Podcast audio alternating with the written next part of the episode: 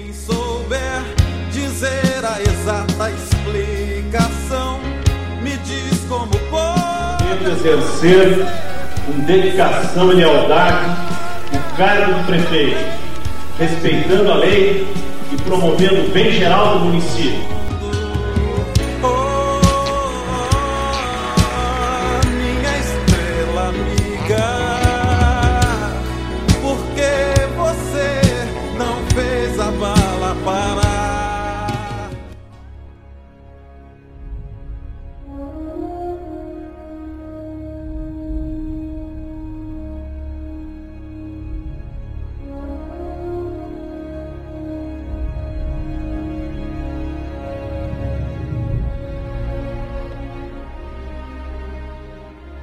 De setembro de 2001.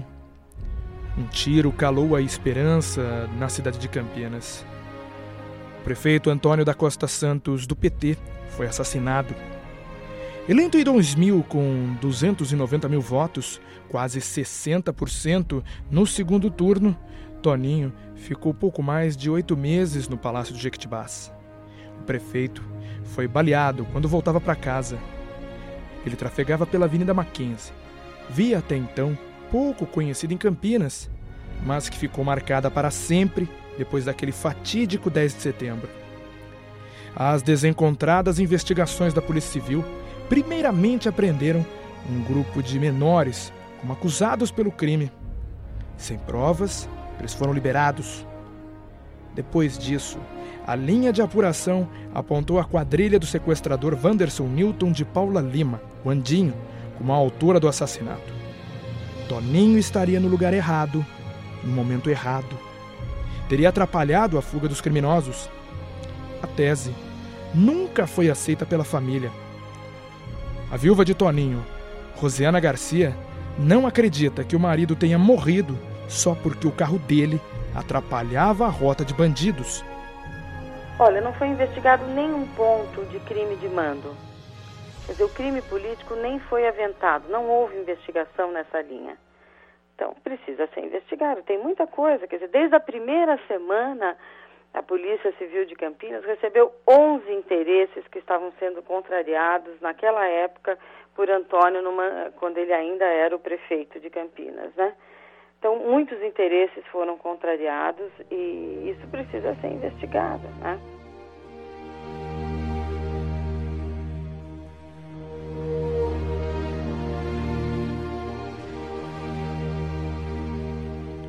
Os integrantes da quadrilha de Andinho foram dizimados em uma polêmica operação da Polícia Civil de Campinas em Caraguatatuba, no litoral norte de São Paulo.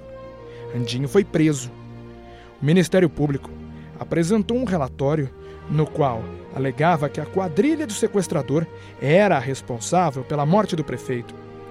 Mas a motivação do crime permaneceu sem explicação. Para a promotoria, não era possível apontar se o crime foi uma terrível coincidência ou se o assassinato de Toninho foi encomendado. A justiça não aceitou a denúncia por falta de provas. Para o irmão de Toninho, Paulo Roberto da Costa Santos, não há como se afirmar se o crime foi político, mas também não é possível descartar. Eu acho o seguinte: a gente não pode afirmar que é um crime político.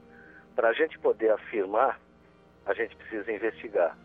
E há 10 anos, a Polícia Civil, de HPP e Ministério Público apenas uh, prosseguiu numa tentativa de esclarecimento de um crime banal, sem motivação e sem autoria do crime. Então, o porquê que a gente não pode, ou por que, que existe essa situação de não investigar? Esse é o nosso pedido, essa é a nossa luta, porque na, na situação já investigada em 10 anos, ela não, não deu em nada, não houve investigação. Então, por que não fazer? Todas as famílias que já foram assaltadas, violentadas e que conhecem o significado da impunidade e da falta de policiamento competente para que haja paz na vida de todos. Por isso, a família quer a federalização do caso. quer que a Polícia Federal investigue o assassinato do prefeito Toninho. A viúva já teve quatro encontros no Ministério da Justiça.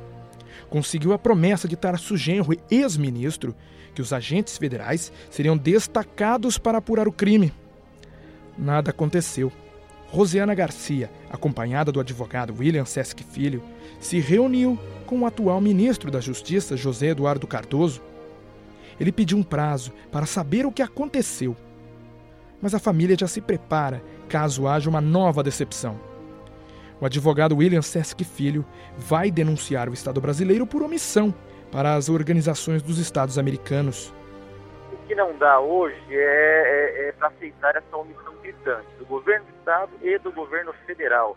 Né? Lembrando que, no caso do governo federal, a questão é um pouco pior, na minha opinião, porque o Toninho dedicou a vida dele à cidade de Campinas, o único partido dele era o Partido dos Trabalhadores, o PT está no nono ano de governo e, lamentavelmente, não toma, não determina a, a investigação por parte da Polícia Federal o arquiteto, professor, político Antônio da Costa Santos. Dedicou a vida aos ideais e ao Partido dos Trabalhadores. Foi vice-prefeito no governo Jacobitar, eleito em 1989. Denunciou um então prefeito por irregularidades e rompeu com o chefe do executivo. Em 96, foi o nome do PT na disputa eleitoral. Em 2000, se consagrou nas urnas em Campinas. Toninho morreu violentamente no primeiro ano de mandato. Mas a morte não levou dos campineiros a mensagem de esperança. Meu agradecimento ao povo campineiro por ter compreendido perfeitamente o significado histórico da nossa candidatura, do nosso projeto político. Que Deus nos abençoe.